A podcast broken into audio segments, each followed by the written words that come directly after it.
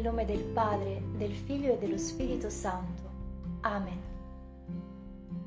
Il segreto meraviglioso del Santo Rosario di San Luigi Maria Grignon de Montfort. Prima puntata.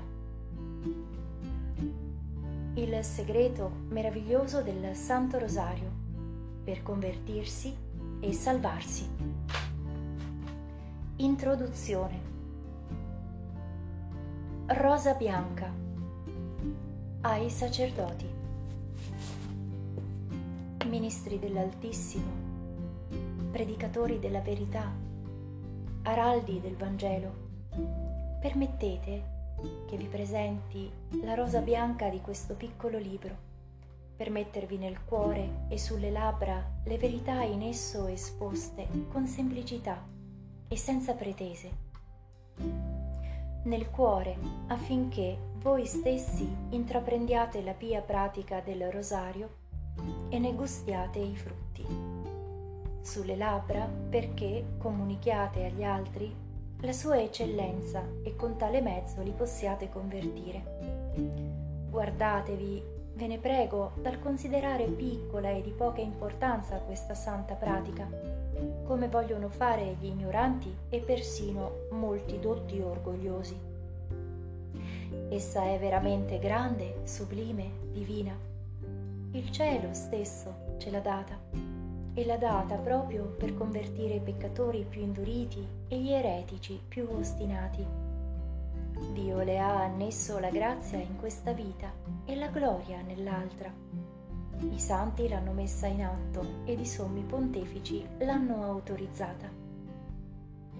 Felice il sacerdote e il direttore d'anime, cui lo Spirito Santo ha rivelato questo segreto che la maggior parte degli uomini non conosce o conosce molto superficialmente.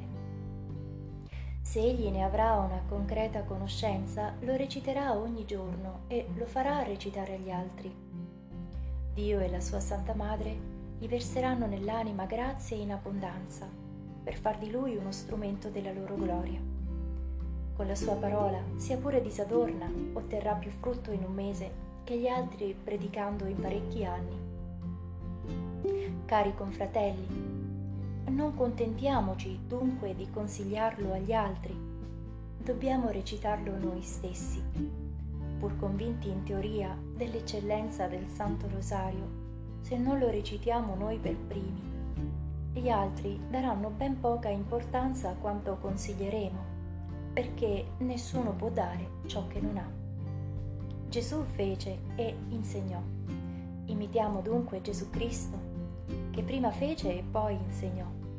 Imitiamo l'Apostolo che conosceva e predicava soltanto Gesù Cristo crocifisso. Noi lo faremo predicando il Santo Rosario, che come vedete in seguito non è soltanto una serie di Padre Nostro e di Ave Maria, ma un compendio divino dei misteri della vita, passione, morte e gloria di Gesù e di Maria. Se sapessi che l'esperienza concessami da Dio circa l'efficacia della predicazione del Rosario per convertire le anime potesse persuadervi a diffonderlo, nonostante la tendenza contraria dei predicatori vi racconterei le conversioni meravigliose che ho sperimentato predicando il Santo Rosario. Mi limito a riferirvi in questo compendio qualche fatto antico e ben provato. Solo ho inserito per vostra utilità parecchi testi latini, presi da buoni autori, che comprovano ciò che spiego al popolo in lingua corrente. Rosa rossa ai peccatori. A voi, peccatori e peccatrici, uno più peccatore di voi offre questa rosa, arrossata dal sangue di Gesù Cristo, perché vi adorni e vi salvi. Empi e peccatori impenitenti gridano continuamente, coroniamoci di rose. Anche noi cantiamo, coroniamoci con le rose del Santo Rosario. Ma quanto sono diverse le loro rose dalle nostre. Le loro sono i piaceri carnali i vani onori, le ricchezze caduche che presto saranno appassite e corrotte. Le nostre, invece, sono il Padre nostro e le Ave Maria, recitati bene e accompagnati da buone opere di penitenza, e non appassiranno né periranno mai. Tra centomila anni la loro bellezza splenderà come oggi. Le loro tanto decantate rose hanno solo l'apparenza di rose. In realtà sono spine che pungono con il rimorso durante la vita, che trafiggono con il, il rimpianto nell'ora della morte, che bruciano per tutta l'eternità nell'ira e nella disperazione. Se le nostre rose hanno spine, queste sono spine di Gesù Cristo che Egli tramuta in rose. Se le nostre rose pungono, esse pungono solo per qualche istante, unicamente per guarirci dal peccato e per salvarci. Facciamo a gara per coronarci con queste rose del paradiso, recitando ogni giorno un rosario, cioè tre corone di cinque decine ciascuna come altrettante ghirlande di fiori una per onorare le tre corone di Gesù e Maria, la corona di grazia di Gesù nell'incarnazione, la sua corona di spine nella passione, la sua corona di gloria in cielo e la triplice corona che Maria ha ricevuto in cielo dalla Santissima Trinità. Due per ricevere da Gesù e da Maria tre corone. La corona di meriti di questa vita, la corona di pace in morte la corona di gloria in paradiso. Se sarete fedeli a recitarlo devotamente fino alla morte, nonostante l'enormità delle vostre colpe, credetemi, riceverete la corona di gloria che non appassisce. Anche se vi trovate sull'orlo dell'abisso o con un piede nell'inferno, se avete perfino venduto l'anima al diavolo come uno stregone, o siete un eretico indurito e ostinato come un demonio, presto o tardi vi convertirete e vi salverete. Purché, lo ripeto, e notate bene i termini del mio consiglio, diciate devotamente ogni giorno fino alla morte il Santo Rosario, per conoscere la verità ed ottenere la contrizione ed il perdono dei vostri peccati. Troverete in questo libro parecchi esempi di grandi peccatori convertiti per mezzo del Santo Rosario. Leggeteli e meditateli. Nel nome del Padre, del Figlio, dello Spirito Santo. Cuore immacolato, rifugio e cammino che conduce a Dio.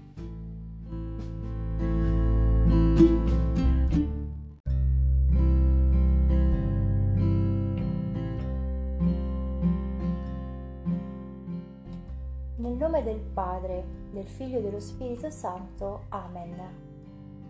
Il segreto meraviglioso del Santo Rosario di San Luigi Maria da Montfort, settima puntata. Rosa tredicesima. Con ogni parola dell'orazione domenicale onoriamo le perfezioni di Dio. Onoriamo la sua fecondità chiamandolo Padre. Padre, tu generi da tutta l'eternità un figlio che è Dio come te eterno, consustanziale, una stessa essenza, una stessa potenza, una stessa bontà, una stessa sapienza con te. Padre e Figlio amandovi, producete lo Spirito Santo che è Dio come voi. Tre persone adorabili, voi siete un solo Dio. Padre nostro, Padre degli uomini, per mezzo della creazione, della conservazione, della redenzione Padre misericordioso dei peccatori, Padre amico dei giusti, Padre magnifico dei beati, che sei.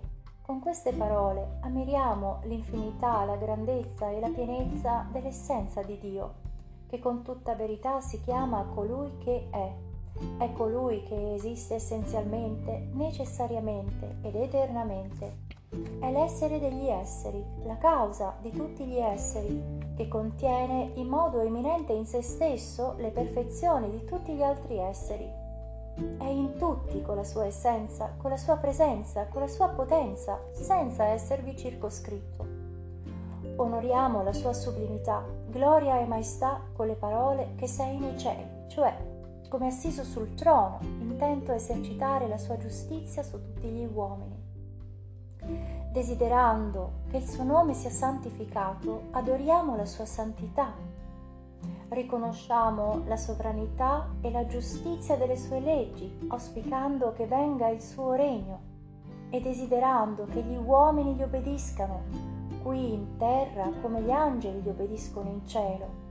Pregandolo di darci il pane di ogni giorno, chiediamo alla sua provvidenza, chiedendogli la remissione dei nostri peccati, invochiamo la sua clemenza, supplicandolo di non lasciarci soccombere alla tentazione, ricorriamo alla sua potenza e sperando che ci libererà dal male, ci affidiamo alla sua bontà.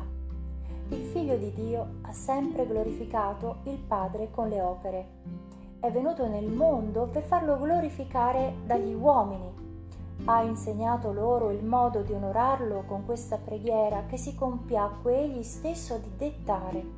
Dobbiamo perciò recitarla spesso, con attenzione e nel medesimo spirito con cui egli la compose. Rosa quattordicesima. Recitando devotamente questa divina preghiera, noi componiamo tanti atti delle più nobili virtù cristiane, quante sono le parole che pronunciamo. Alle parole Padre nostro che sei nei cieli, facciamo atti di fede, di adorazione, di umiltà, desiderando che il suo nome sia santificato e glorificato manifestiamo zelo ardente per la sua gloria. Chiedendogli il possesso del suo regno, facciamo un atto di speranza. Desiderando che il suo volere si compia sulla terra come in cielo, riveliamo uno spirito di perfetta obbedienza. Chiedendogli il pane di ogni giorno, pratichiamo la povertà di spirito ed il distacco dai beni della terra. Pregandolo di perdonare i nostri peccati, facciamo un atto di pentimento Perdonando a coloro che ci hanno offeso, esercitiamo la misericordia nella più alta perfezione. Implorando l'aiuto nelle tentazioni, facciamo atti di umiltà, di prudenza e di fortezza. Aspettando che ci liberi dal male, pratichiamo la pazienza. Finalmente, domandando tutte queste cose non soltanto per noi, ma anche per il prossimo e per tutti i membri della Chiesa, ci comportiamo da veri figli di Dio lo imitiamo nella sua carità, che abbraccia tutti gli uomini, e adempiamo il comandamento di amare il prossimo. Detestiamo tutti i peccati e obbediamo a tutti i comandamenti di Dio quando, nel recitare questa preghiera, il cuore e la lingua sono concordi e le nostre intenzioni rispondono al senso delle parole che andiamo ripetendo. Quando riflettiamo che Dio è in cielo, cioè infinitamente al di sopra di noi per la grandezza della sua maestà, proviamo sentimenti di profondo rispetto per la divina presenza e presi da giusto timore respingiamo l'orgoglio e ci abbassiamo fino al nulla. Quando pronunciamo il nome del Padre, ci ricordiamo d'aver ricevuto dal Dio la nostra esistenza per mezzo dei genitori e l'istruzione per mezzo dei maestri i quali tutti, genitori e maestri, qua giù fanno le veci di Dio e di Lui sono immagini viventi. Allora sentiamo anche l'obbligo di onorarli, o per meglio dire di onorare Dio nelle loro persone, e ci guardiamo bene dal disprezzarli e dal contristarli. Quando desideriamo che il nome santo di Dio sia glorificato, siamo ben lontani dal profanarlo quando consideriamo il regno di Dio come nostra eredità, rinunciamo ad ogni attaccamento ai beni di questo mondo. Quando chiediamo sinceramente per il prossimo gli stessi beni che desideriamo per noi stessi, rinunciamo all'odio, alle discordie e all'invidia. Quando domandiamo a Dio il pane quotidiano, detestiamo la golosità e la voluttà che si nutrono di abbondanza quando imploriamo con sincerità il perdono di Dio, così con, come noi perdoniamo a chi ci ha offesi, reprimiamo la nostra collera, le nostre vendette, rendiamo bene per male e amiamo i nostri nemici. Quando supplichiamo Dio di non lasciarci cadere nel peccato al momento della tentazione, diamo prova di fuggire la pigrizia, di cercare i mezzi per combattere i vizi e per salvarci Infine, quando preghiamo Dio di liberarci dal male, temiamo la sua giustizia e siamo beati perché il timore di Dio è il principio della sapienza.